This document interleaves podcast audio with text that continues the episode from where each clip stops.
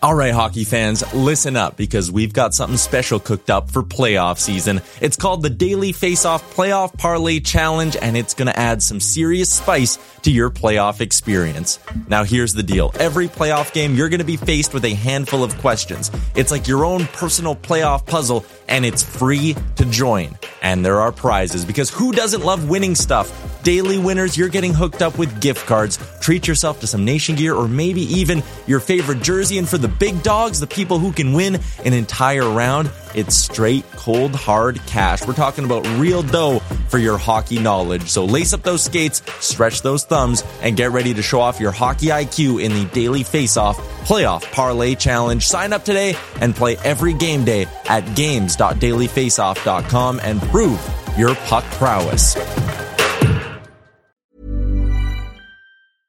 Ready to pop the question? The jewelers at BlueNile.com have got sparkle down to a science with beautiful lab grown diamonds worthy of your most brilliant moments. Their lab grown diamonds are independently graded and guaranteed identical to natural diamonds, and they're ready to ship to your door. Go to BlueNile.com and use promo code LISTEN to get $50 off your purchase of $500 or more. That's code LISTEN at BlueNile.com for $50 off. BlueNile.com code LISTEN. Planning for your next trip? Elevate your travel style with Quince. Quince has all the jet setting essentials you'll want for your next getaway, like European linen, premium luggage options, buttery soft Italian leather bags, and so much more. And it's all priced at 50 to 80% less than similar brands. Plus, Quince only works with factories that use safe and ethical manufacturing practices. Pack your bags with high-quality essentials you'll be wearing for vacations to come with Quince. Go to quince.com slash trip for free shipping and 365-day returns. Can you see it? Did you notice? When the puck comes right to Pettersson, who tries a bank pass for Boeser. In with a shot, he scores! A moment's notice. At arm's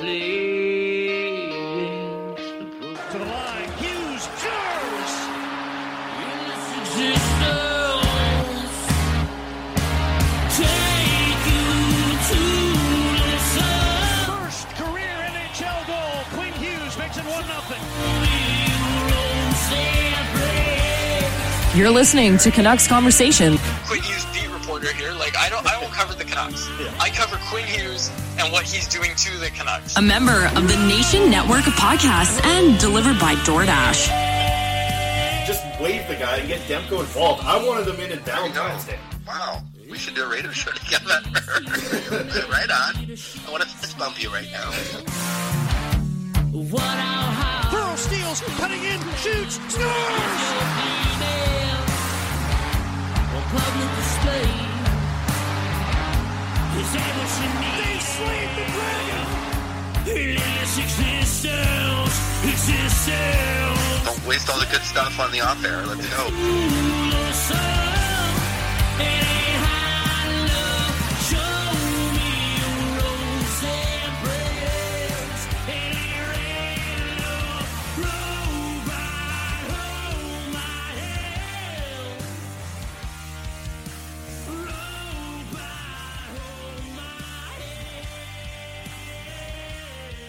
Hello, Canucks fans, and welcome back to another episode of the Canucks Conversation presented by the great folks at Zephyr Epic. Be sure, be sure to use our promo code Hockey Season, capital H, capital S, all one word.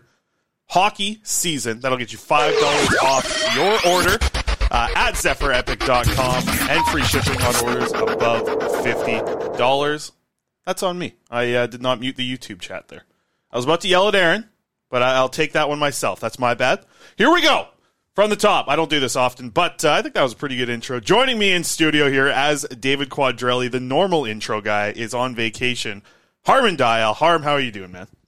I'm doing great, man. I'm jacked up, got Canucks news, and I'll say I'm impressed by how you powered through that uh, intro without skipping up because because it wasn't just the intro music playing again, but man, at least in my ears, it was really really loud. Yes. And so, good on you, man. overcoming the mistake. You know how many mistakes we've made in the time of doing this show? There's a lot of mistakes uh, through and through. Not only just on the YouTube stuff, the podcast, everything. That's Just like the Canucks. We live At this point, learn. they just gotta. They've made a lot of mistakes, Yeah. but look, just gotta move on, overcome it, get back on track. And that's the thing. I feel like we're going to have a good show. We've made some mistakes in the past. The Canucks have made some mistakes in the past. I think they made a pretty damn good signing today.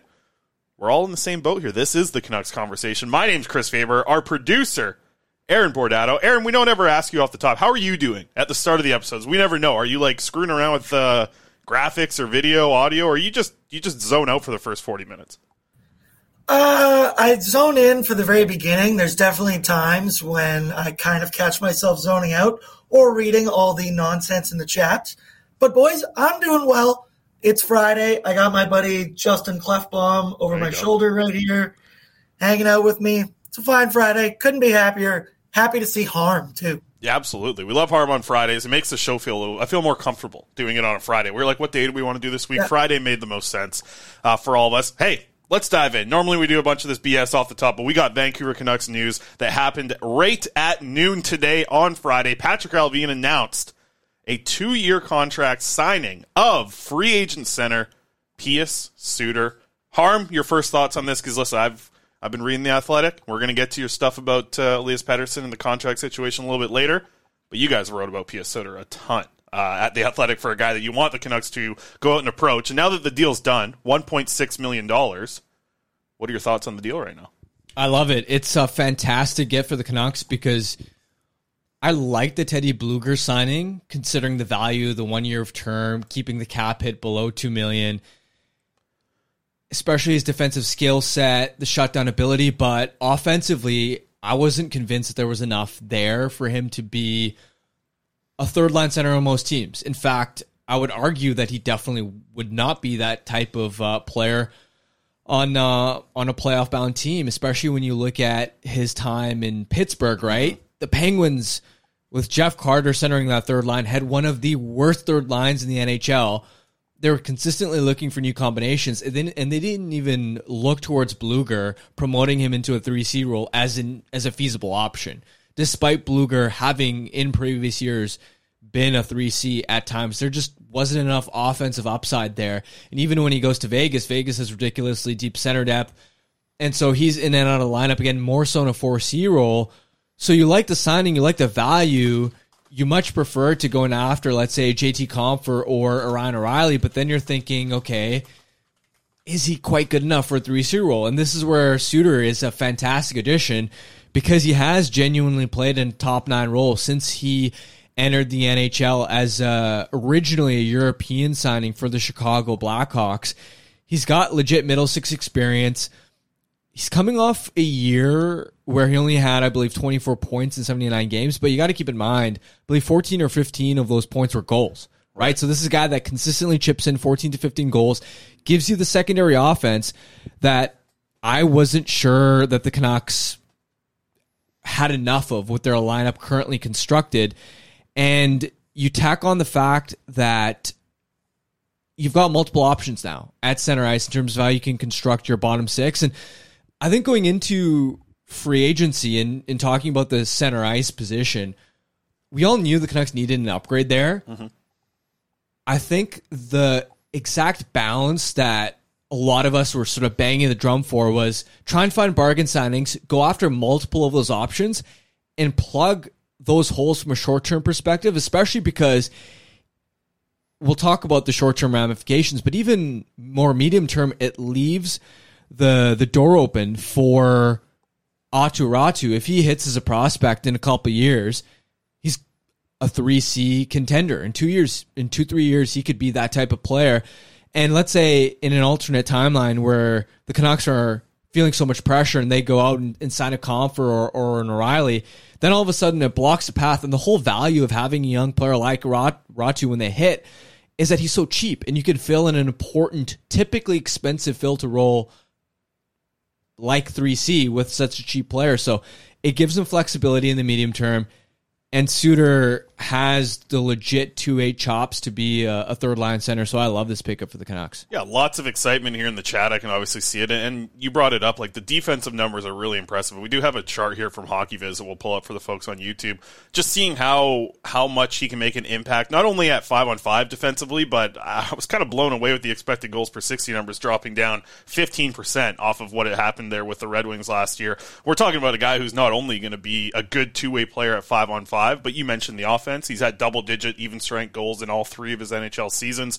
That's impressive. Actually, like a minimum of 12 at least in each season. And you brought it up. He's played three years in the NHL. He scored 14 goals once, scored 15 goals next season. And then this past season, you mentioned it as well 14 goals for him. So I look at it as like Pius Suter was playing with Adam Erne and Lucas Raymond, who's very talented but still very young. Uh, Oskar Sundqvist were his wingers. Like the Canucks, I feel like are going to put him into a spot where, yeah, he put up 14 goals last year, but now maybe he's playing with a Brock Boeser, a Conor Garland, a Vasily Podkolzin, and Nils Hoglander. I feel a little bit better about those names than the names I just mentioned from Detroit.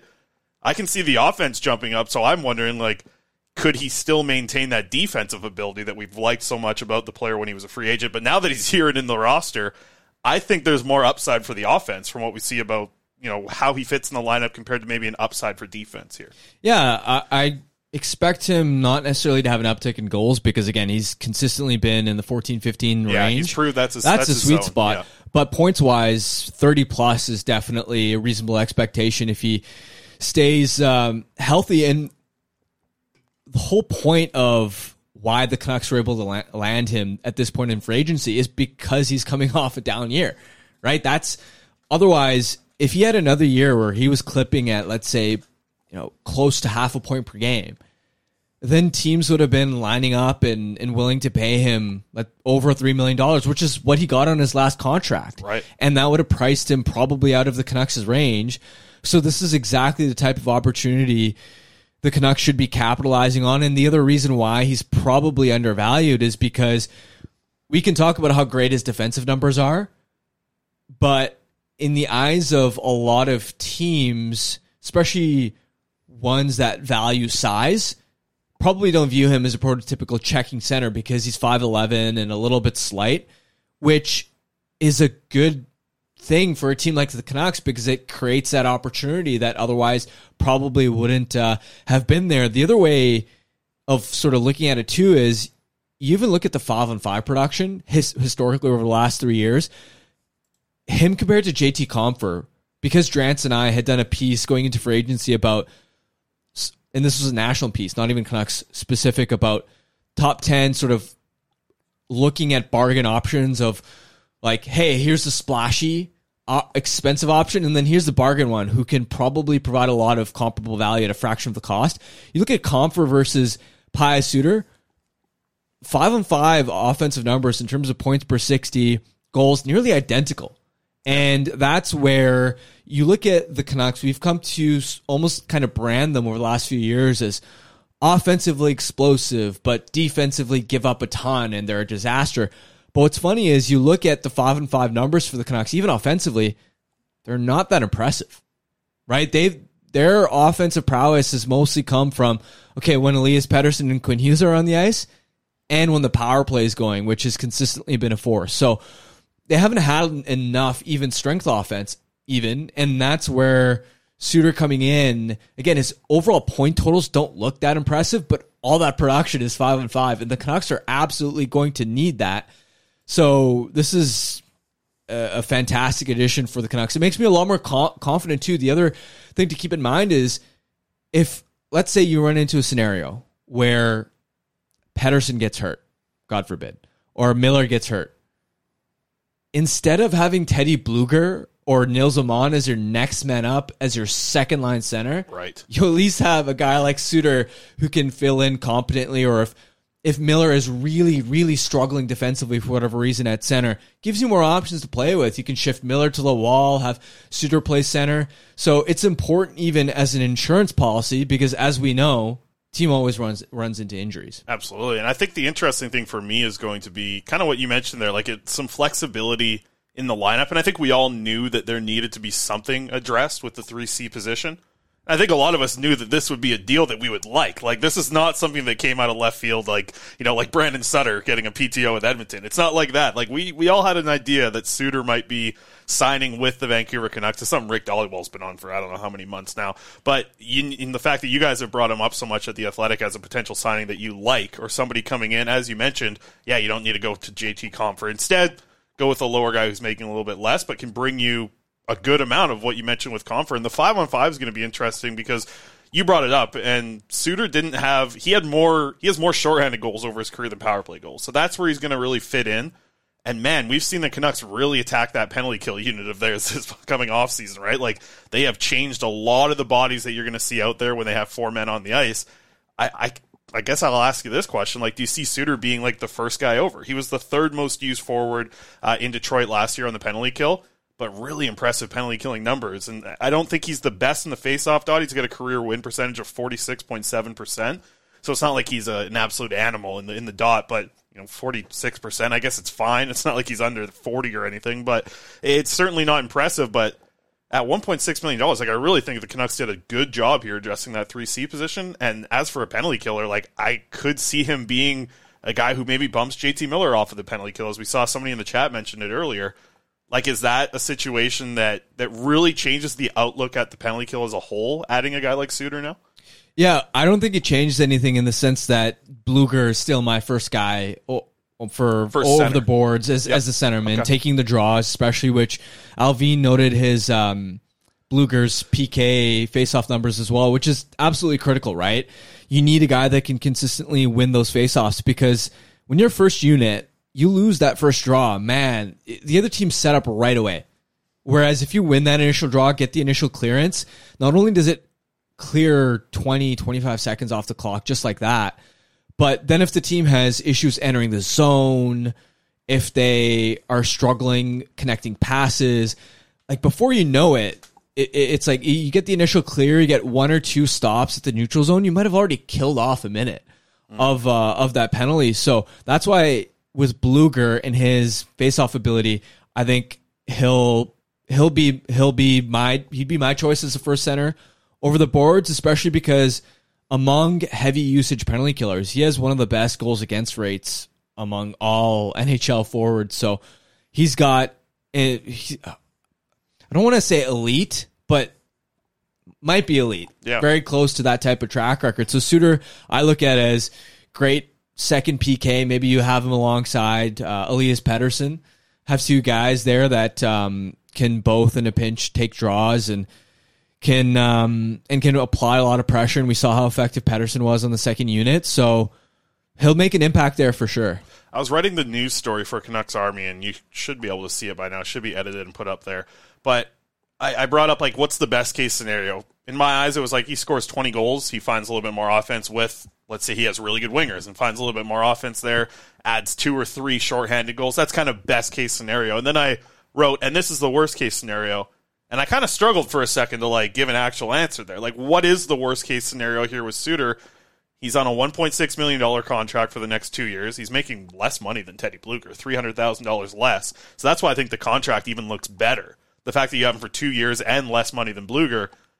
Like, I, I can see, I guess I'm trying to think what is the worst case scenario here. Like, he just, like, I, I don't know. It's not like he's going to fall completely off Yeah. the map at 27. He scored, like you said, 14 goals in each of his NHL seasons. So I feel like that's going to happen. Like he's going to get you 10 goals. He's probably going to play in a 3C role and be defensively responsible. But what would be the worst case do you think could happen here with this contract? Uh, if anything. Well, that's the whole point is with these value signings, it's not the contract, it's the fit in the sense of, okay, if this guy doesn't pan out, if he doesn't mesh with with uh, uh, with his wingers in a potential third line role, then we're still kind of hooped at 3C. We we we're still looking at that as a weakness for our overall lineup, but I mean, that's you live with that risk all all day long, as opposed to going out and overpaying a guy in free agency. Uh, get to some comments here in the YouTube. Uh, YouTube chat. Ted Wong says, thanks for jumping on and having a pod, boys. Uh, Jimmy Grimmy says, pretty stoked on this signing. Great numbers slash term as well. And Brian Choi asks, I don't know if you've already talked about it, but Rick Dhaliwal says Canucks can be cap compliant without a trade. Any idea how that might happen? So if Tanner Pearson and Tucker Poolman are both on LTIR, the Canucks are under the cap. But there's been a lot of little rumblings about Tanner Pearson coming back, being healthy, and skating on the ice and these type of things. Without that, like if Pearson's healthy, the Canucks are over the cap by a few million dollars, uh, a couple of million dollars at least. So I'm curious. Do you think that there's another move, and any idea what it might be? I think Tyler Myers is six million dollars is the big number that we all look at. But if if Pearson comes back, they kind of need to clear up about 2.7, 2.8 million dollars worth of space. That's not a a small penny to kind of throw away. That's that's something you have to attach to get that money off their books. Yeah, so a few things to note right off the bat as a, as a disclaimer. I haven't had a chance to play around in CapFriendly yet. Literally, the news happened just as we were coming over, and, and that would be my chance of you know fiddle around and, and move bodies around and, and that sort of thing. So that's an important qualifier for what I'm about to say. But before the Suter signing, I remember even then there was this conversation about okay, Canucks are over the cap if Pearson's healthy. The thing is, you have to remember you don't have to play first of all with a 23 man roster. Right. That's that's just the maximum. We've seen plenty of examples of teams that if they're struggling with cap compliance and they're technically over the cap, they can just send some extra bodies down to Abbott uh, or Abbotsford or whatever th- their equivalent of the, of the their AHL affiliate, and um, and especially if you have guys that are waiver exempt, it's it's a pretty seamless sort of solution. In fact, it's pretty common. You see it a lot.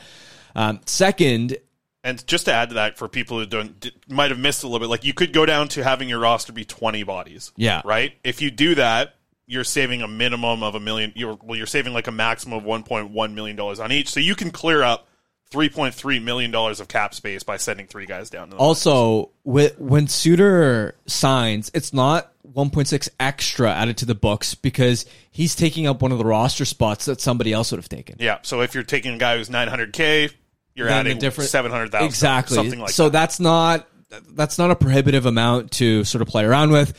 Uh, next, these NHL teams are very meticulous about planning these things beforehand. They're not gonna just sign a guy and then be like, "Oh crap, we haven't looked at all our scenarios for how we're gonna be cap compliant." Like they're 100% thinking about this. There's no way that they did this without for sure ensuring that there are multiple avenues for them to be cap compliant. Uh, and um, so I'm not really worried about it. And the other thing too is it's a pretty hefty assumption to think that Pearson will be ready for the start of the season, just because, like, think about it. This guy has had how many surgeries on his wrist, right? So he may be healthy for camp, but to be fit to be ready to play NHL games, I mean, like I could, I could say from experience, like I had one really bad wrist break, bone was out of place and everything, one surgery, and like man, that was tough to recover from and get back up to speed and playing at at um, at, um, at my at, at my previous level. Then now you factor that okay, Pearson's had, I mean, uh, Dhaliwal probably has the exact number, but what was it, five, six surgeries on the same hand, and you're talking about that, yeah. playing at an NHL caliber level, like there's still a good chance that he may end up on LTIR, even if he uh, shows up to camp or, or or that sort of thing. I mean, how many times have we seen Poolman show up to camp and then it's like it's unfortunate, but it's just he he's not able to play, right? So I, I I really hope for Pearson's sake that he's able to play and that he's able to get healthy. Really do because man, he's been through a lot and he didn't deserve to go through any of this. It must be an absolute nightmare, but it's still a lot, in my opinion, to think that he'll he'll be ready to play NHL games right from October. Yeah, I've been saying it for a long time. I'm still going to be very surprised if he's, and I, I can't even say like I, I can't see him being 100 percent healthy at the start of training camp. I can't see it. I I understand you know advances in modern medicine.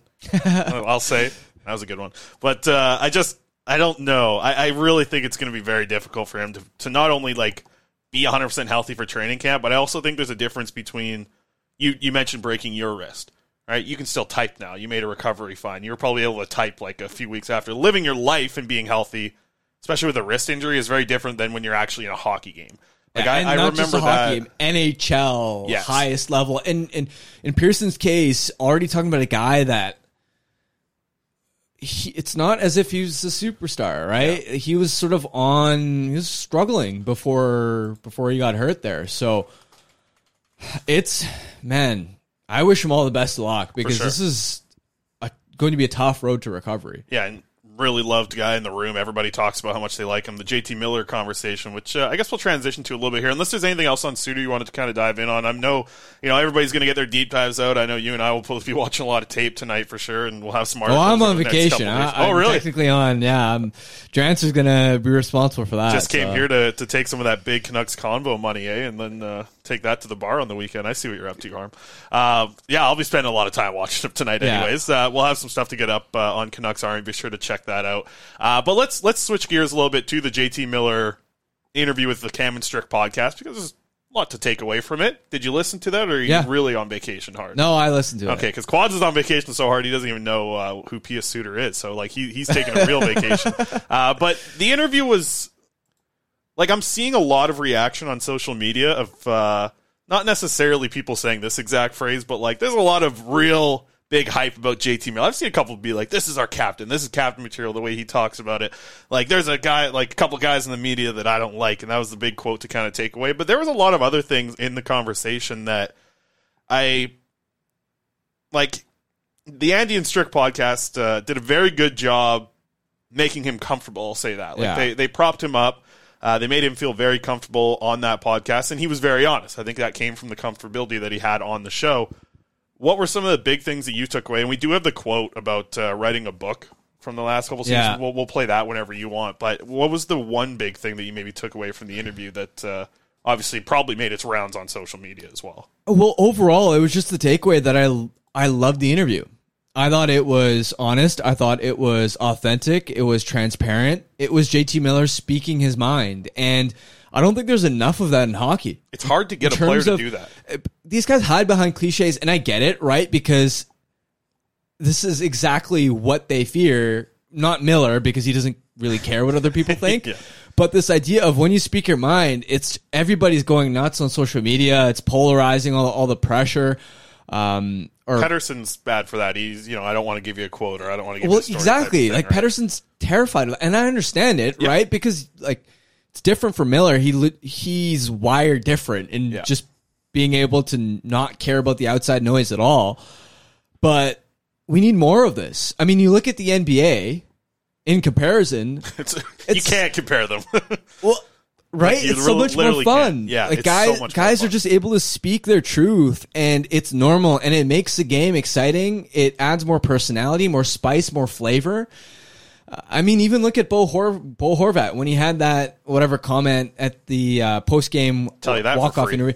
Yeah, like that's good for the game. Like, Right. sure, you can villainize him all you want. I, I will not by any means criticize any Canucks fan for not liking that and being like, okay, screw Bo.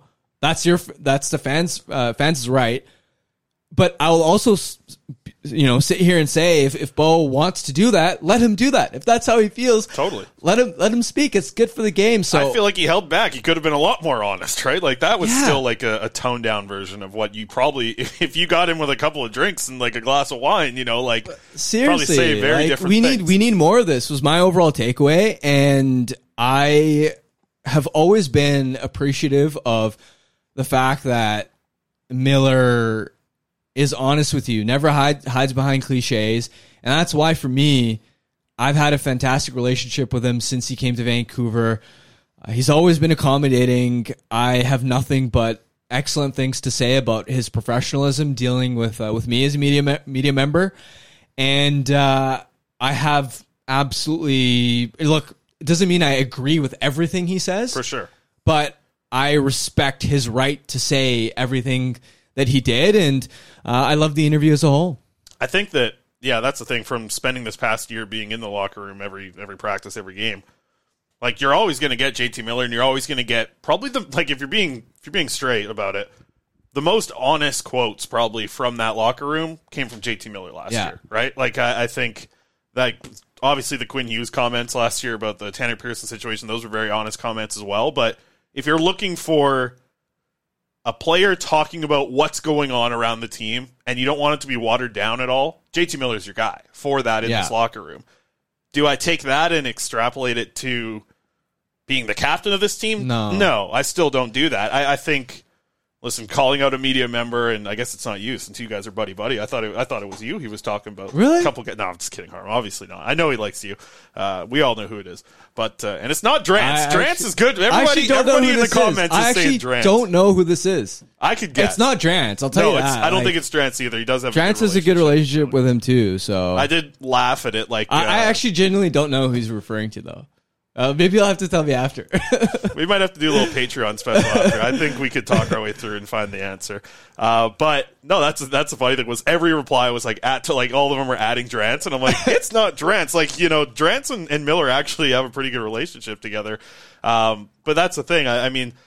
From the interview, I, I took away a lot, and let's play the clip um, of him. Just th- listen. This is being honest about pretty much his time since he got to Vancouver, saying that they could have wrote a book about everything that's gone about about the Vancouver Canucks in the last little bit, and we'll probably see it happen. We'll probably see somebody write a book. Wags is already working on his other book about the draft. This is the next story here. Uh, but uh, Aaron, if we got the video, let's get it up here. JT Miller. This is just his comments, uh, and then we'll we'll kind of move on from this because I think a lot of this has been talked about throughout the week. But it's our first show since doing it. But here's JT Miller talking about they could write a book about the past couple Vancouver Canucks seasons. our start, uh, you know, Travis getting fired two years ago, I guess, to, to Bruce coming in, and then the whole shit show with Bruce at the end of his tenure. I, I don't even know what to say. It was just so bad, and I got. It's, just another season I want to just kind of erase. I mean, I'm glad that I, I mean, up until the point where Rick, I mean, everything just changed when Rick got there. So I mean, up until then, I mean, it's amazing how things. I mean, you write one article, and then all of a sudden the city believes one thing, and then it becomes healthy again. So it's, uh, I don't know. I'm, I'm definitely excited that we're kind of turn the page and move on and can put some things in the past. I mean, with the deadline and all the rumors about people getting traded, and yeah, it was just it's just a shit show to say the least. Apologies to the kids out there, right? This is a family show. We don't swear on this show, but uh, JT Miller accidentally did. My bad. I should have I should have clipped those out. So apologies for children in the car. Um, you'll learn that word at some point in your life. Anyways, um, anything else you want to do in the JT Miller? I feel like there's a lot of time that's been spent on it. Like I, I appreciate him being honest. I, I don't go away from that interview and say, yeah, he's the captain now. yeah, I, I did find, like I really think that like I said, Cam Strick did a really good job pumping his tires for that interview. They got him to be honest. They just they did a very good job as that type of media of like we're buddies with you and you know Yeah. tell us what you want. They did a really good job. I'll give them credit for that for sure. Uh, but even like some of the, the things where they were talking about JT Miller like being the leader and it's nice to have like the young guys like Elias Pettersson and and Quinn Hughes helping him along the way. I'm like, mm, I think those two guys are the ones driving the bus here, man. Like Miller's a, a player that helps them along the way. I think, but. Uh, overall, yeah, it was nice to get some content for us in the very dry part of the season. So uh, we'll move on to something that uh, you've been writing about this at the Athletic, and it's obviously a conversation that's on a lot of Canucks folks' minds. Maybe in kind of that worrying part of your brain. It's it's kind of keying up the anxiety with Elias Pettersson, his contract coming up here. He's into the final year now. He's going to be an RFA after this year. Where are you at with when this gets done? And do you think that they're kind of talking between a bridge deal that maybe lines up with Quinn Hughes' contract or a long term deal? Is that something they can possibly get done? Where do you think they're at right now with this contract? Is is conversations? Do you think they're even being had between the general manager and the agent? yeah. I think right now the sense that I get is it's more of a wait and see uh, approach. I imagine that as we get closer to September, that those talks will pick up because you got to remember, right? The Canucks had a ton of business to take care of through June, through July, even to this point. Right. Right. You're seeing it today with the news that came out. So they've had a lot of things to take care of. I mean, even look at it from um, JP Barry's perspective, Pettersson's agent. He has a ton of clients to be managing, including at the draft and in free agency. Then he's picking up Vladimir Tarasenko as a client. Those negotiations went deep. Then you want to take some time to sort of relax, right? Both management and the agent after absolutely crazy past couple months from their perspectives. And then it's like, okay, before camp's open, let's actually start talking. So that's Right. that that makes sense to me as a timeline for discussions to actually get going and for us to get a sense of where negotiations are at. Ultimately, the ball's in Pettersson's court, right? In terms of he has the power and leverage of does he want to sign before the start of the season? Because that's ultimately the biggest question that I have going into these negotiations is how willing is he to sign a contract versus potentially letting the year play out, Yeah. knowing that he's still under contract, and it's not as if he's expiring as a UFA. From his perspective, he's still an RFA. It's it's not He's going to be in a Canucks jersey this gonna be year in a and Canucks next jersey, year for so- sure. that that's a critical question, right? Because I think then if you enter a scenario where he's perhaps, let's say, in more of a wait and see, and I want to see how the year plays out. I want to see the direction of the franchise and whether we're headed in the right direction. Because let, let's not kid ourselves. He really wants to be in a winning environment, and this franchise has to show that they're headed in that direction. So he has to weigh right now.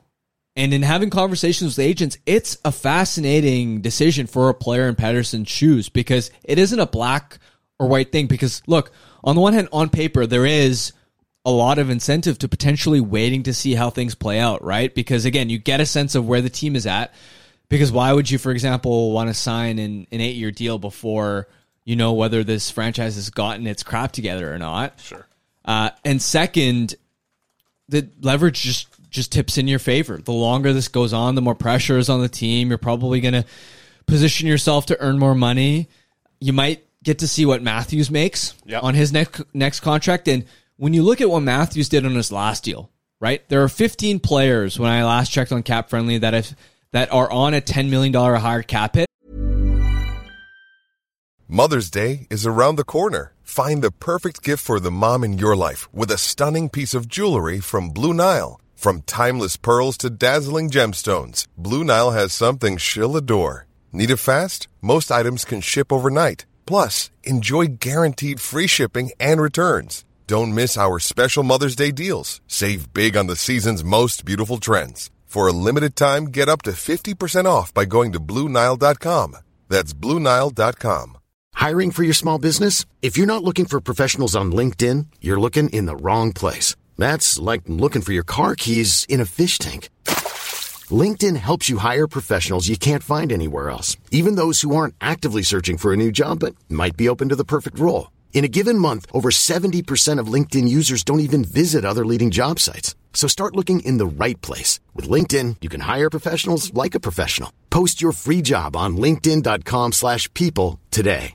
Mom deserves the best, and there's no better place to shop for Mother's Day than Whole Foods Market. They're your destination for unbeatable savings, from premium gifts to show-stopping flowers and irresistible desserts. Start by saving 33% with Prime on all body care and candles. Then get a 15-stem bunch of tulips for just $9.99 each with Prime. Round out Mom's menu with festive rosé, irresistible berry chantilly cake, and more special treats. Come celebrate Mother's Day at Whole Foods Market.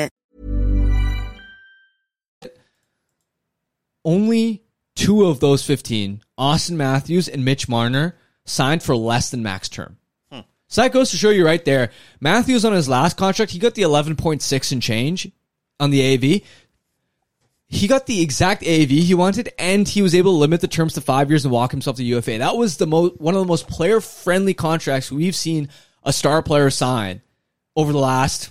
I can't even remember last half decade. and maybe. players that are in that position of the league, they have the, the power to be able to swing like that. Like they can get, they should be able to get flex themselves it. that deal. And Matthews was was the first one, in my opinion, to semi flex it. Mm-hmm. And now it's like, if I'm Pettersson's agent right now, I have no idea how his camp is thinking. I have no idea what he himself is thinking. I'd be really curious to see and almost wait to see what Matthews does because if he right now MacKinnon at 12-6 is like a ceiling. Right, Yeah. because there's no way as a, as a player in Pettersson's situation, you can look at MacKinnon as a cup winner, the caliber of player that he is, probably the second best player in the NHL.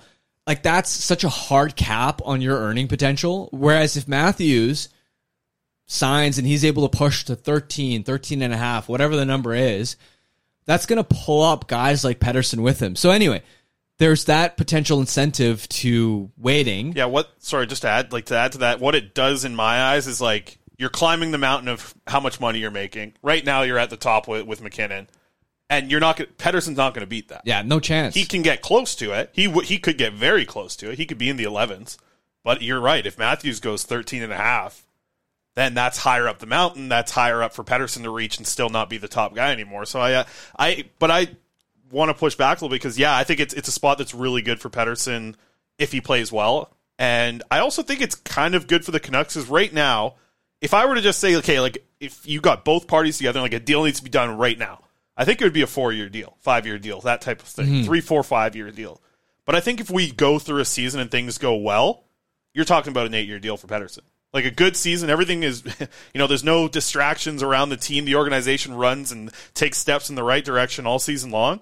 You're talking about an eight year deal. I don't think that's where I'm leaning right now of what a deal that I think is going to happen for Pettersson. If it happens in the next four months or whatever, I have a feeling it's going to be four or five years or three, four years type of thing. But I think if you do wait a season, there's a better chance of it being eight years.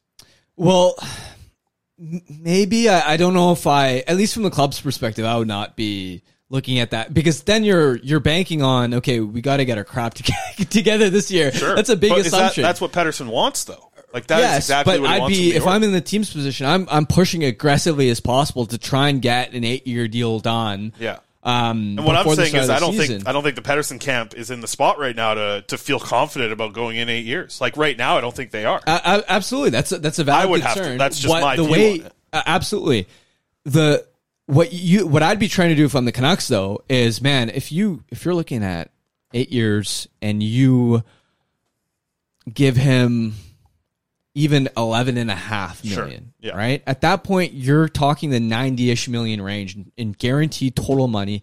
You sign on the dot right now. Man, that's a crap load of money to turn down. And one thing I will say is it was interesting in having conversations with agents is they're like, a lot of times when you just put a massive, like a, you just back up the Brinks truck and you're just dropping bands on bands on bands and you just push it like in front of the player's face, it's tough to say no, even when saying no might be in the client's best interest in terms of long term maximizing Right. their their paycheck. It's So like you just got when you're buying something off of someone and you're like cash in hand right now, like I, here's the money. This is the deal that'll make it happen. A lot of the time they take the deal. and and that's the benefit with eight years is right. It's like that's the largest total money you can offer him, and so I'd be if again if I'm the Canucks as aggressive as possible. And the other reason too is the flip side of the coin in terms of okay from Pettersson's situation. Okay, that's a side of the reasons we mentioned of okay why a wait and see approach might make sense. The other side of it though is that not every player is wired for that type of pressure, for that type of weight, and sometimes guys just want that security. And the other thing to keep in mind is, like one agent brought the point up that if he has a client in Pettersson's situation, he's saying you got to look yourself honestly in the mirror and go, if there's a scenario where I've got struggling out of the gate, two points in ten games, how how panicky am I? Mm. How much pressure am I putting on myself? Can I still perform through the rest of the season? All all of those mental sort of health factors. Do I want all that buzz around me? All those storylines? Do I want it being a potential distraction for for my teammates? And for a lot of guys, the answer is no, especially in a big Canadian market, right? And this is where I think we'll players players in Vancouver or Toronto, it's nice for them to go to the media and never have to talk about a contract. Yeah, you Just think he wants done. to like? I would hate if I was in his position. First day of camp, what's Pettersson's going to going to be asked about? His contract situation. You know that's happening this year. That's why I almost wonder. Like, I, I wonder if they start to get together soon about this. Because let, let's be honest, a contract like this, and we'll bring up the Sebastian Aho one, actually. We can just get it up here on the side. But, like, a contract that is going to be this big, this long, whether it is five years, four years, three years, eight years, you don't get this deal done over the phone, I don't think either. Oh, this is no. one that you have to meet in person for. So I can get what you're saying with JP Barry not getting a deal or not getting around to this. I bet he's going to want to meet with Patrik Allvin in person, whether it's in Vancouver or down in LA at their offices. Like they're going to want to get together. But I think we've kind of established at this point if we do see an eight year deal for Pettersson, this is below the floor in my eyes. What Sebastian Aho just signed for at nine point seven five million dollars. Pettersson's clearly getting in the tens if he signs right now on an eight year deal. I, I I would be curious to see.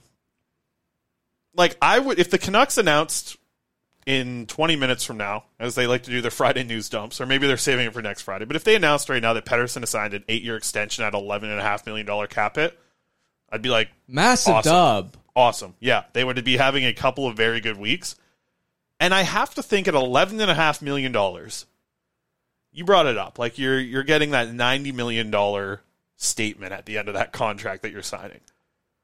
I have to feel like Pettersson would probably want to sign that too. So I wonder That's what the holdup would be. Like, what, is Vancouver trying to nickel and dime, dime him? Because these are the players you don't do that. No, well, he- I mean, naturally with negotiations, right? You're never going to make your best offer right off the bat. Very like true. you're you're going to make your best offer, eh, whether it's a company. Everybody knows this. You're going to get your the the best offer closer to the the deadline, and and I think the first sort of like unofficial deadline we're looking at is probably start of training camp, right? As Right. as it often sort of is, and and that's what we even saw when you look at JT Miller finally signing, right? Was that was a deal done around Labor Day weekend? That was early September. Yep. So uh, I have no doubt in my mind that the Canucks have probably not made their best offer yet, and they'll they'll probably make their best offer closer to sometime in in September. I don't think it's a case of them nickel and diming at all. It's just standard negotiating practice, and I'm again going to be interested to see just how how confident is Pettersson, sort of betting on himself, and how does he even view the logic of signing eight years versus a medium term deal? Because I'll tell you this, if you're trying to maximize the amount of money you make, signing shorter term is almost a no brainer in terms of uh, the direction of the cap. How much is it, it's expected to spike? You could you could have a salary cap higher than 90 million in three or four years Yep. plus more contract comparables in the meantime. And on top of that, you're hitting the open market again in your 20s. At 28, you're going to get another mega deal as opposed to if you sign an eight year deal, your next deal is at 32. You're not going to get another mega deal. No, you're not getting seven So- at that point. Well, you might, but That's another consideration that um, it really comes down to like how much does a guy value security in all of this? And if you're the Canucks, you're really hoping that a guy like Pettersson values security, that he's that personality type. Because if Pettersson values security, he's more likely to want to sign before the start of the season, and he's more likely to want want to take the massive paycheck for eight years as opposed to signing shorter term. the only thing I could see is he's got the same agent as Quinn Hughes. Maybe we see a three year extension, and then you're really talking about okay, well they're betting on themselves for those three years, and hey, if things work out in Vancouver, they get huge contracts. If things don't work out in Vancouver, they're going to go get some money somewhere Yeah. else and play for a contender. Quinn's going to be with the Devils playing with his brothers, and Pettersson's going to find a fit somewhere else and be an absolute number one and be probably the biggest name in free agency that we've seen in years. I mean, they have options. You you mentioned it. You said, I think it might have been the first thing you said when I asked about this. The ball's in Pettersson's court, Yeah. right? And that's a tough thing for an organization to be put in. But to me, it has to start with a blank check and let's get an eight year deal done and let's not worry about it. Let's let's talk about this in twenty thirty five. Yeah. when you're twenty four years old. How old will you be then? And an eight year contract In from here. What year? I'll be almost forty. So just eight years from now. How old are you? eight now? years from now. I'm I'm 23 right now. So you'll be in your thirties if they get an Yeah. eight year deal done. Wow. Okay. It creeps up on you, Harm. It creeps up on you. Um, That's eight years from now, man. yeah, it's, it is a while actually. We'll, we'll have some. We'll have a couple days in between there. Uh, I do want to get to uh, something that we wrote about, uh, or something that I put together here with some graphics. I told you to give me your ideal top six, and I thought it was kind of nice to have.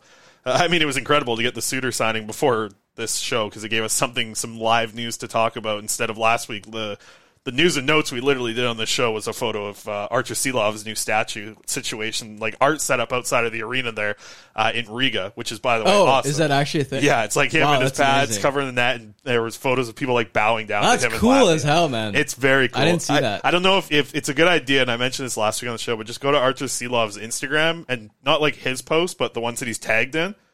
Everybody in Latvia is going nuts for this Oh, that's guy. awesome, so, man. um, interesting thing, and I, I do want to talk a little bit of Silovs, but I don't think we're gonna have time today because uh, there's a lot of stuff we can get into with him as the off season goes on. But uh, we did Listen, our top I'm not six. quads, man.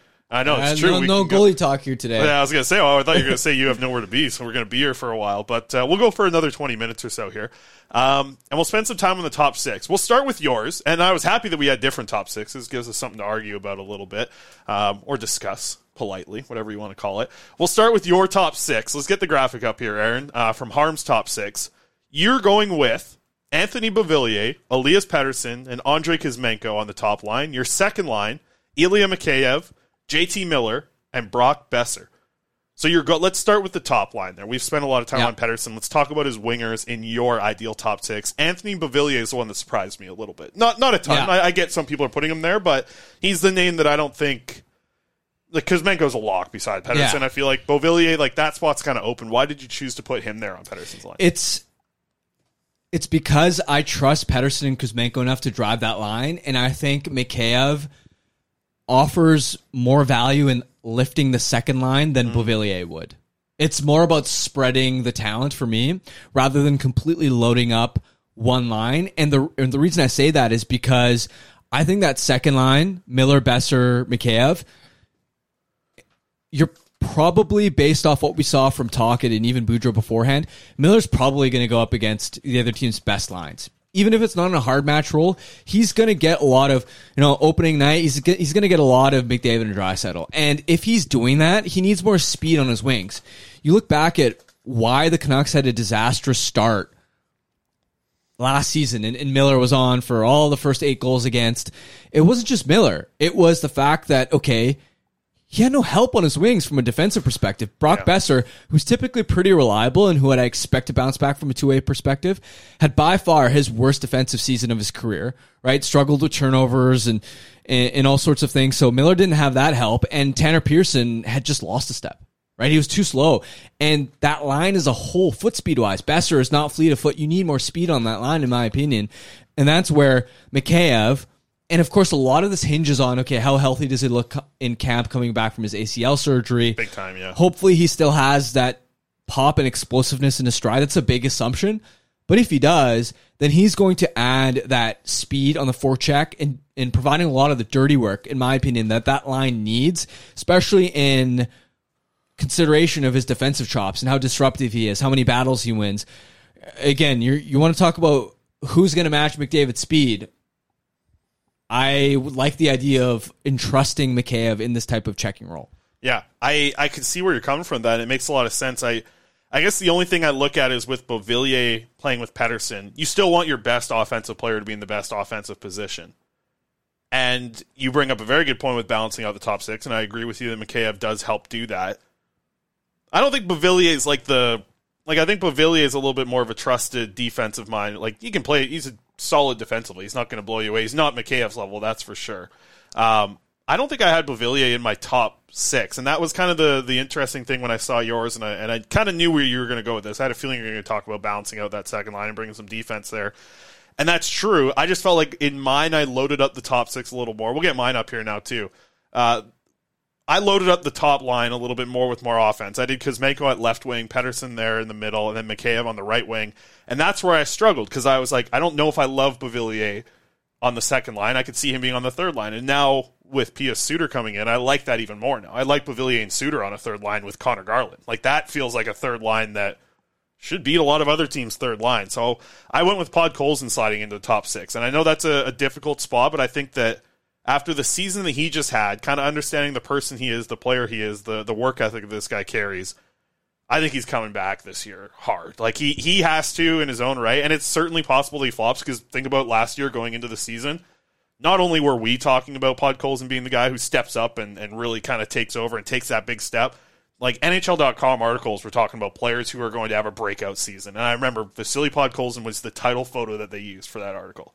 Like he was primed to have a big step up last year, and it just didn't happen. He had to spend a decent amount of time in the AHL. But I like him on Miller's wing, and I like him with Brock Boeser kind of as well because you're looking at that defensive help. And I guess I'm banking on Podkolzin in my situation. You probably feel a little bit more confident about yourself because you're banking on Mikheyev. I would rather bank on Mikheyev's defensive play than Vasily Podkolzin's, but I don't feel horrible about having him on the second line because I do think that that puts him in a position to be a top six forward. And if Podkolzin or Nils Hoglander, you could use his name as well. If one of those two players is a top six forward for you, really helps the third line and it really helps the winger depth on this team. So that's why I put Podkolzin into my top six. I like the idea of sort of Beauvillier and, and Suter, and now you've got a great third line. I disagree with Podkolzin in top six role unless he takes a massive step. Right. And I expect him obviously to be better than he was last season. But you're penciling in a guy that that had seven points last season. Seven NHL points. Uh, you got me there, six. Harm. I'll give you that I, one. I just can't. I, I can't get over that. Right. Yeah. And not to mention, you're throwing him almost to the wolves, right? Because again, that line's going to play toughs, and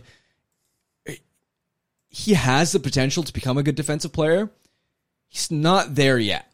He's still inconsistent. The work rate is always there, but he is not he's just not quite there yet. I mean, look at and the coaching staff doesn't have the trust in him yet, which I think they should have had more trust in him down the stretch, especially.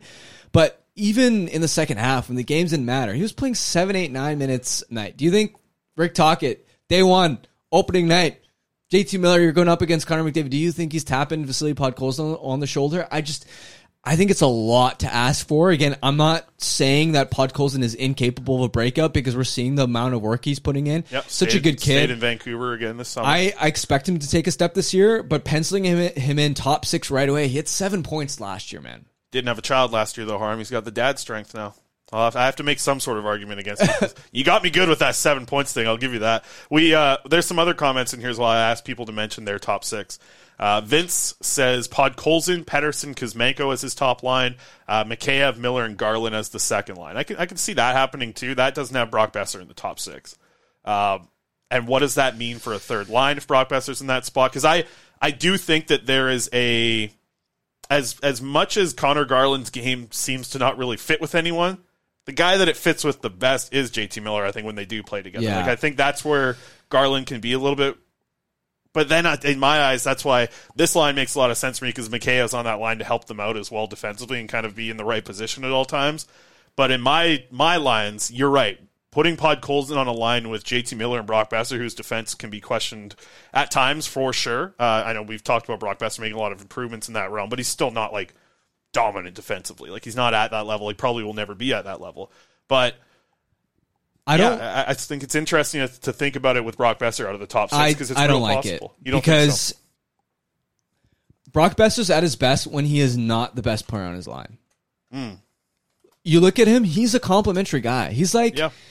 he, he he reminds me a lot of almost Toffoli, right? Where he doesn't have the speed, right? He's not going to make dynamic plays on his own, but he's a guy that's smart around the net and can get open and can complement elite skill, right? You look at when he's played his best, it was you know, Lotto line, even in the shortened 56 game season when it was away from uh, Pettersson, he still played a lot with uh, JT Miller.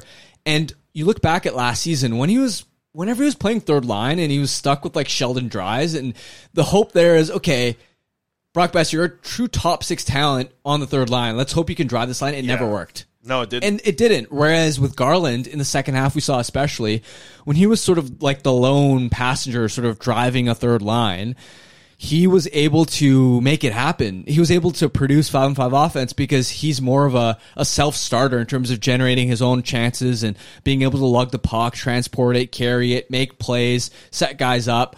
Uh, he's more of an independent contractor, whereas Boeser, I think, is more reliant on talent, like a, uh, a JT Miller, to get him the puck and um, and be at his best. Uh, get to some comments here. Tim Jones says Pod and Abby for me. Pod's on the second line is a deal breaker for me, uh, is what Tim says. And Tim says I can actually see Hug winding up in a middle six role. So I I had this. Uh, I was on Sportsnet 650 last couple days hosting with uh, Josh Elliott Wolf, and his, his top six had Phil DiGiuseppe in it, and I thought that was wild. Um, but it kind of brought up another conversation that I wanted to at least throw your way. Out of these, let's just go with two players in Vasily Podkolzin and Nils Hoglander. Who's more likely to be on the outside looking in on opening night? Because is Podkolzin? I think the worry would be can Hoglander play fourth line for Rick Tocchet? Can he fit in that role? I think Podkolzin probably can a little bit more. But is there a, a view right now of Hoglander of him even being a legitimate possibility in the top nine role when you have Pod Podkolzin that I think is above on a lot of people's depth charts than, than Nils Hoglander. And don't get me wrong, I listen, I watched him a ton in the AHL. I loved what Hoglander did developing last year. I also don't think it was it uh, it fixed everything. That AHL run didn't cure his defensive worries. It probably helped them a little bit, but it didn't cure everything. So I'm going into next season, in my eyes, I have Podkolzin being more of an option in the top nine than Hoglander. But I've seen this comment, and Tim's one that I'm bringing up here from the YouTube chat. I've seen this comment a little bit more and more. People saying Podkolzin's not even going to be in the opening night lineup, and I, I, it sounds crazy to me. But do you give any thought to out of those two players, which one's more likely to be on the outside?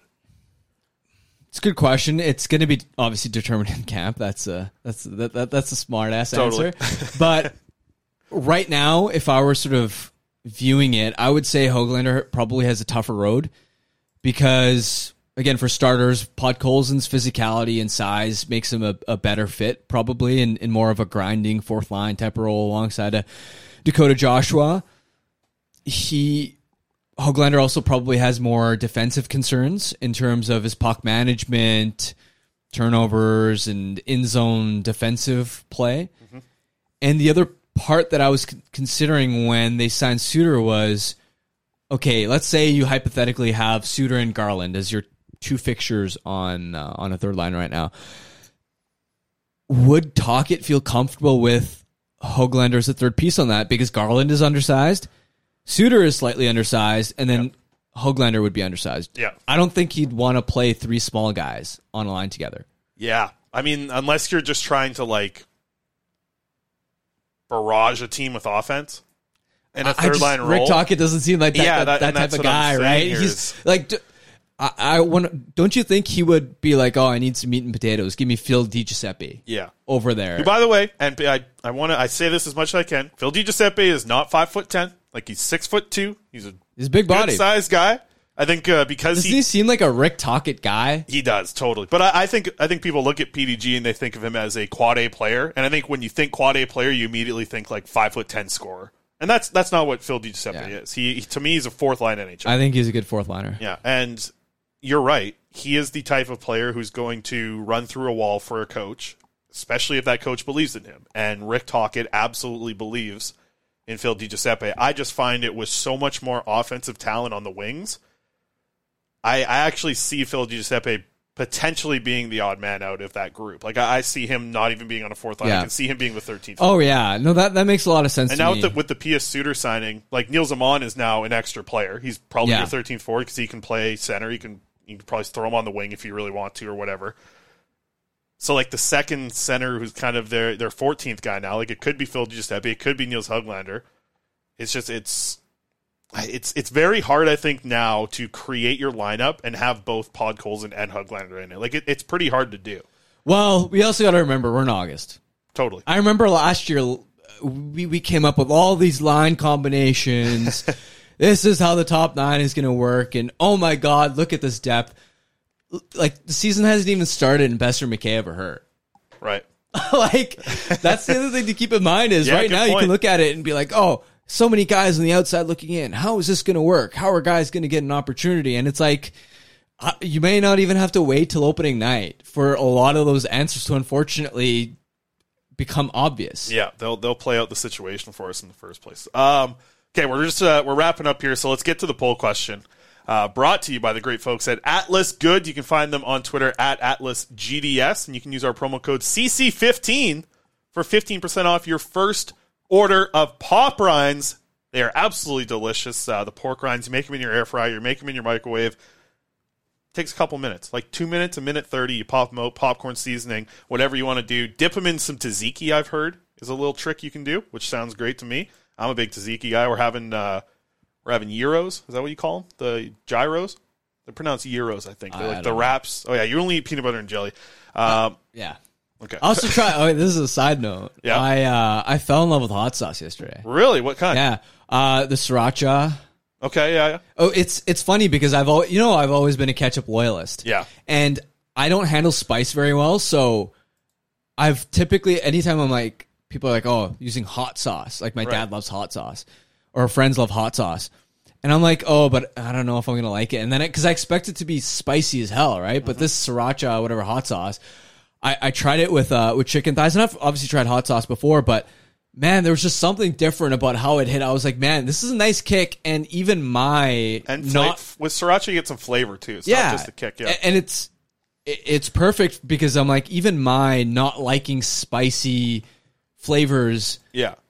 self loved and could easily take that. Like that's much. not really hot sauce. I feel like everybody has this in their life where they try sriracha or not not necessarily even try, but like commit to using it often. And you'll have a good two year stretch of your life. Like the next two Yeah. years of your life, harm, you're gonna have a lot of sriracha. You'll have it on ramen, you'll have it on chicken, you'll have it on uh, even some some eggs. I like it on eggs. But like then you then I think you graduate to other hot sauces. But it, it's kind of like the it's the It's the entry. entry, into- yeah. Yeah, it is the hot sauce world's opening, and now you're walking into it. But I bet the next two years you're gonna put it Oh, dude. on everything as uh, Just like Frank ketchup said. used to be. Yeah. Um, all right, we'll dive into. Uh, Jay says Di Giuseppe is six foot, not six foot two. Yeah, you can go off a, a website. will tell you that, but I've stood beside the guy, so I, don't- I don't He's a know big what to tell you. He's he's absolutely six foot one, six foot two ish type of range. Uh, if I'm six foot three, he's pretty much as tall as I am. So it's you know I don't know what the websites are telling you, but a lot of them. It's funny because a lot of them I feel like if you're if you're five Just foot, like Quentin Hughes, I'm like, bud, Dude. I don't think. Yeah. Like I'm five ten. I don't think you're five ten, bud. no, there's a lot of these uh, sites that are, that's the weirdest thing for me is guys that are players that are I think six foot two are often put at six foot or six foot one. And sorry if this is boring. This is like behind the scenes stuff, but I, I just it blows me away. That's why I go with my test of like, okay, I'm six foot three. If a player is taller than me, they're a very big player in the NHL. Like they're a big player. Like you know, when I Tyler walk when I walk by Tyler Myers, it's like, hey, he is a big player. When I stood beside Luke Schenn when he was wearing shoes, like I was still bigger than Luke Schenn. And obviously, I'm like hundred pounds heavier. Can you play right shot, D? I can't. I'm a left shot guy. And, Uh, and hey, I'm don't a, need I'm a anymore. sniper. That's I would just add to the talented uh, offensive wingers uh, on the team. But uh, what I'm getting to, let's get to the poll question here uh, a little bit. As uh, you probably put sriracha right on the uh, on the pork rinds as well. Uh, our poll question brought to you by the great folks there at Atlas Goods, uh, atlasgds.com. Use that promo code CC15. Just try them. Maybe one of the 142 people watching on YouTube. Try them. You you probably hate pork rinds because they come in that the ones that come in the yellow bag they're trash. These ones from Atlas GDS, they're excellent and they're live and fresh out of the air fryer. Our question What is the training camp battle that you are most intrigued by? I put this up before the signing of Pius Suter. I wonder if the 3C conversation could have been one we could have dove into. The three options that I gave uh, were third pairing left shot D, Martin versus Silovs for the backup, or other, and I asked people to specify in the replies, which we'll get to in just a minute. Uh, but running away with the poll was third pairing left shot defenseman. 53% of people voted for that. Spencer Martin versus Silovs, 27% of people said they were intrigued by that. 4% of people voted other, and then 15% of people said I'm angry. Let's get to some of the replies before we get your uh, your response here, Arm. We did have a bunch of replies. This one from Aaron Cassidy says, I honestly think Blueger versus Joshua. Joshua showed promise to move up the lineup, but Blueger seems like the established 3C. As we mentioned, this was a little bit before the Suter signing. Uh, Tim said Miller's wingers, which we kind of argued with uh, a little bit before here with our top six. Uh, Bart Harley Jarvis says first line winger with Pettersson and Kuzmenko. Hey, that's something we argued about as well, so I feel like the replies are very good. Uh, and then Riles said, My boy Wolanin is going to be the third pairing lefty. Snell says there's no 3 LD battle. Hughes, Cole, Soucy is the left side. Hronek, Myers, and Juulsen slash Wolanin slash Irwin is the right side. What's the one that you're looking forward to the most this year for tr- like an actual training camp battle? And I talked, I actually had a good conversation with this after we talked to Kevin Woodley yesterday on 650. I, I can't see a goalie battle being really won or lost. Like I can't see it being won in training camp. I can only see it being lost. Like Silovs can play as good Yeah. as you think at training camp, but he can't win a job. I mean, he could. Camp. I, I think it's I more about Spencer losing the job. It's more about Martin losing the job. I think a goaltender can lose a job a lot easier than win a job at training camp.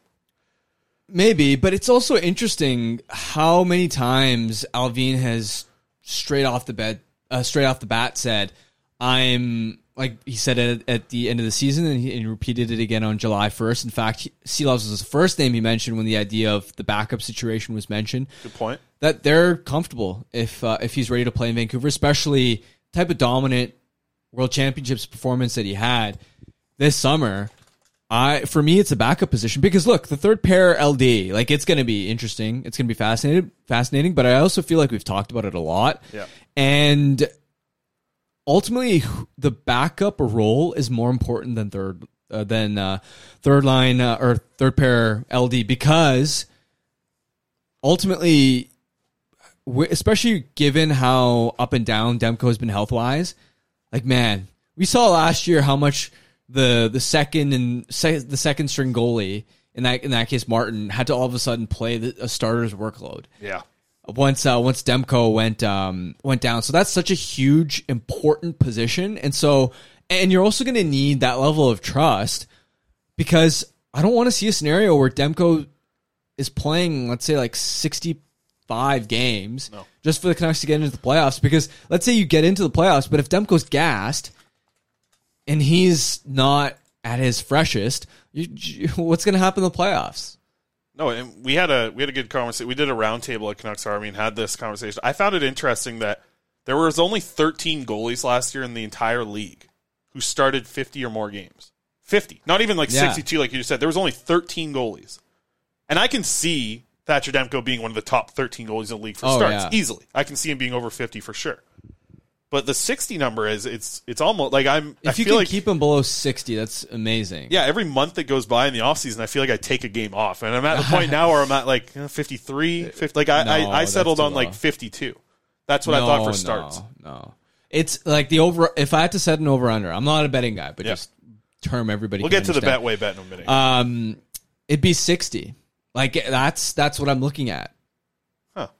Because look, the head coach is going to ride. Like he needs to win. He's going to ride the goaltender. yeah, so I'll make the point. I did mention 13 goalies were 50 or more. There was seven NHL goalies last year who made 60 or more starts. Yeah, especially So seemed is like the probably- Canucks, like Yeah. they're going to be right on the edge. Yeah. They're going to be on the margins, presumably, uh, in terms of whether they're in or not. So they're probably going to be more. And let's be serious about it. He's going to play so much at the end of the season that you almost have the first half of the year to establish who's going to be the backup for that final stretch when they're only playing a, Well, a game or two. But or here's the thing: we've seen the Canucks starts, True. the October's and November's.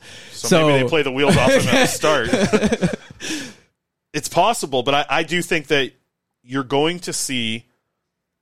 And Kevin Woodley brought this up, and I, I haven't really thought about this, but you can send Spencer Martin down at the start of the season, right? Like when you have the when everybody sends their third Yeah. string goalie down. He's probably not going to get picked up. Let's be honest. He's not, gonna, especially after the season he had last year. He's not going to get picked up on waivers. After that, and you might have to correct me if I'm wrong here, but I believe it's 30 days after you're waiver eligible. So you have the first month to like move him up and down. Like after you send a player down, they can't be they they're pretty much wager or waivers uh, exempt for the next 30 days I- after a quick it call. start. Yeah, it starts once you once you call them up. Yeah, so you'll days. get him down. Then when you call him up, you can ride with Silovs for a little bit. And and Woodley was saying like he like not to write off the fact that Silovs is the backup to start the season.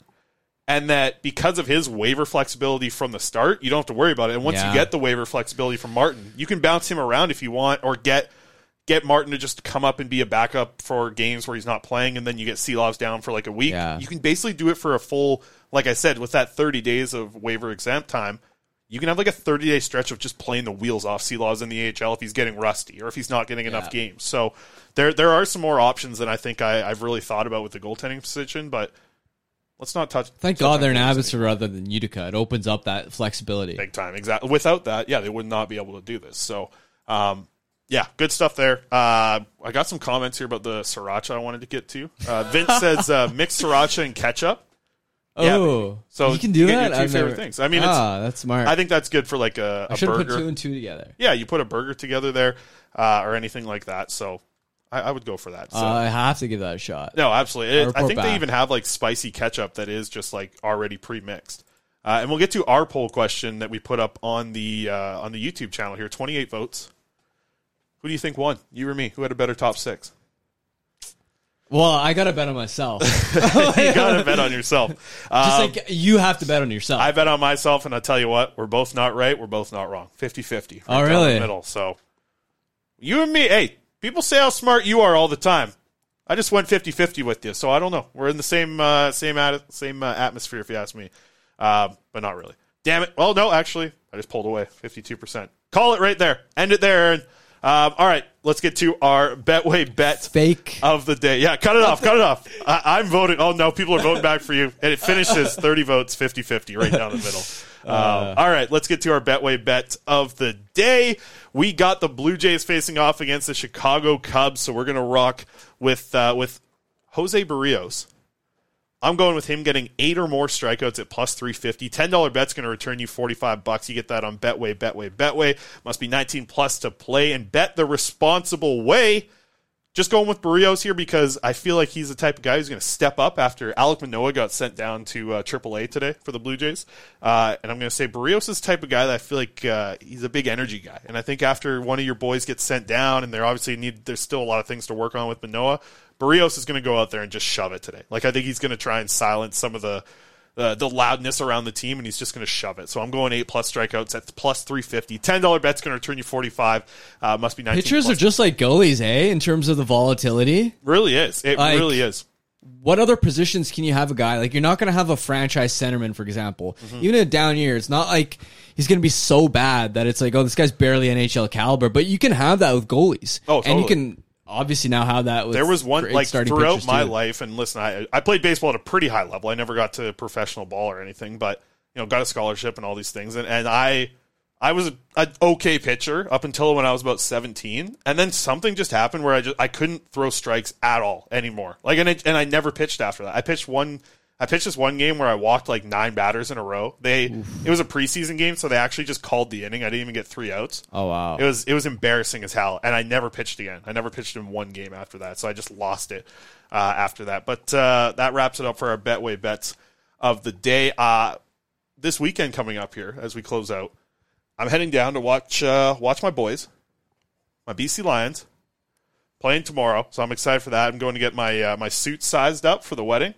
Going to get our suits all set. The groomsmen, they're all coming over. We're going to the BC Lions uh, on the weekend. So, Harm, before we get uh, get out of here, you've already done so much this summer. What do you What do you do for the next couple of weeks here? Because we're about a month away from uh, from heading out to uh, Young Stars, which I'm very excited about. It's going to be a blast out there, uh, and we're bringing golf clubs too. We're playing again, you and I. Uh, but what do you got left here the last little month? Any more plans? Because you're on vacation right now. I have Yeah. to expect this weekend's got to be something. Yeah, so I mean, it's I'm gonna be going out. I mean, I, I, I, I here's the thing: during the season, you end up with such little free time. Yeah. It's just, and I'm not complaining about it because I, I love what I do, uh, and I like the fast pace. But you like, and, and whenever I do have precious little free time, I'm like, okay, I want to have a social life, so I'm going out and hanging out with friends, going to events, that sort of thing. So I get very little downtime to just like, oh, I got the evening, and I'm just gonna kick my feet up on the couch and do nothing, right? So.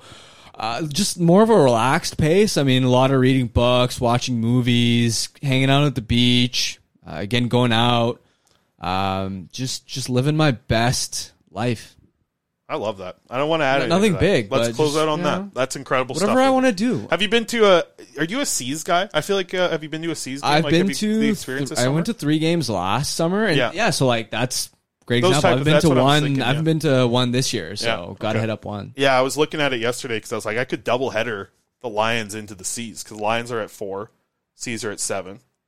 So we'll see what happens. But I'll be at the Lions game. If you're going to the Lions game, uh, look for me. I'll be covered in all orange and I'll be walking around with a claw, claw in one hand, beer in the other, and then uh, of course.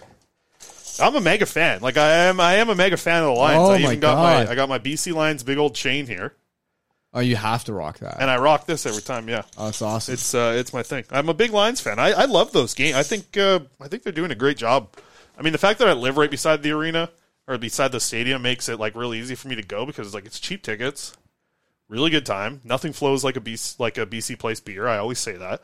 So I'm excited. If you're at the Lions game tomorrow, look for me. And uh, yeah, that's it. We'll wrap it up on that note. Uh, shout out to Aaron Bordato, our producer, done a great job over there. Uh, Quads will be back next week. I believe I will as well. But then I think down the road we'll get you and Quads to uh, do an episode. I'll be sitting over in the couch. You guys can come do it here. Uh, but uh, that wraps up here for my co-host Harman Dayal, our producer Aaron over there at Oilers Nation HQ. My name is Chris Faber, and thank you to the Vancouver Canucks for giving us news right before the show, and thank you to you the hundred plus listeners that we've had from start to finish here live on YouTube, and the thousands of people who will be listening to this on podcast as well. This has been another episode of the Canucks Conversation. Thanks for listening to Canucks Conversation. Hit the subscribe button to never miss an episode. How about keep it to a thank you, Jim?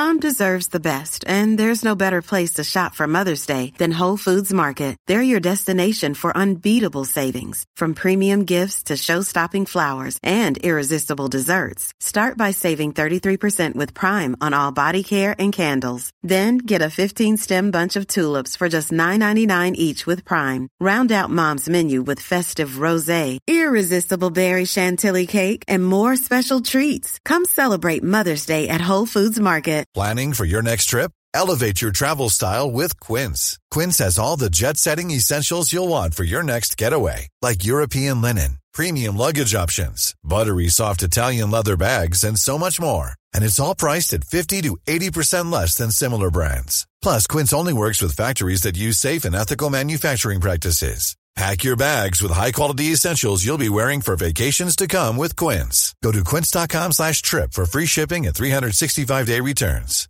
Hi, I'm Daniel, founder of Pretty Litter. Cats and cat owners deserve better than any old-fashioned litter. That's why I teamed up with scientists and veterinarians to create Pretty Litter. Its innovative crystal formula has superior odor control and weighs up to 80% less than clay litter. Pretty Litter even monitors health by changing colors to help detect early signs of potential illness. It's the world's smartest kitty litter.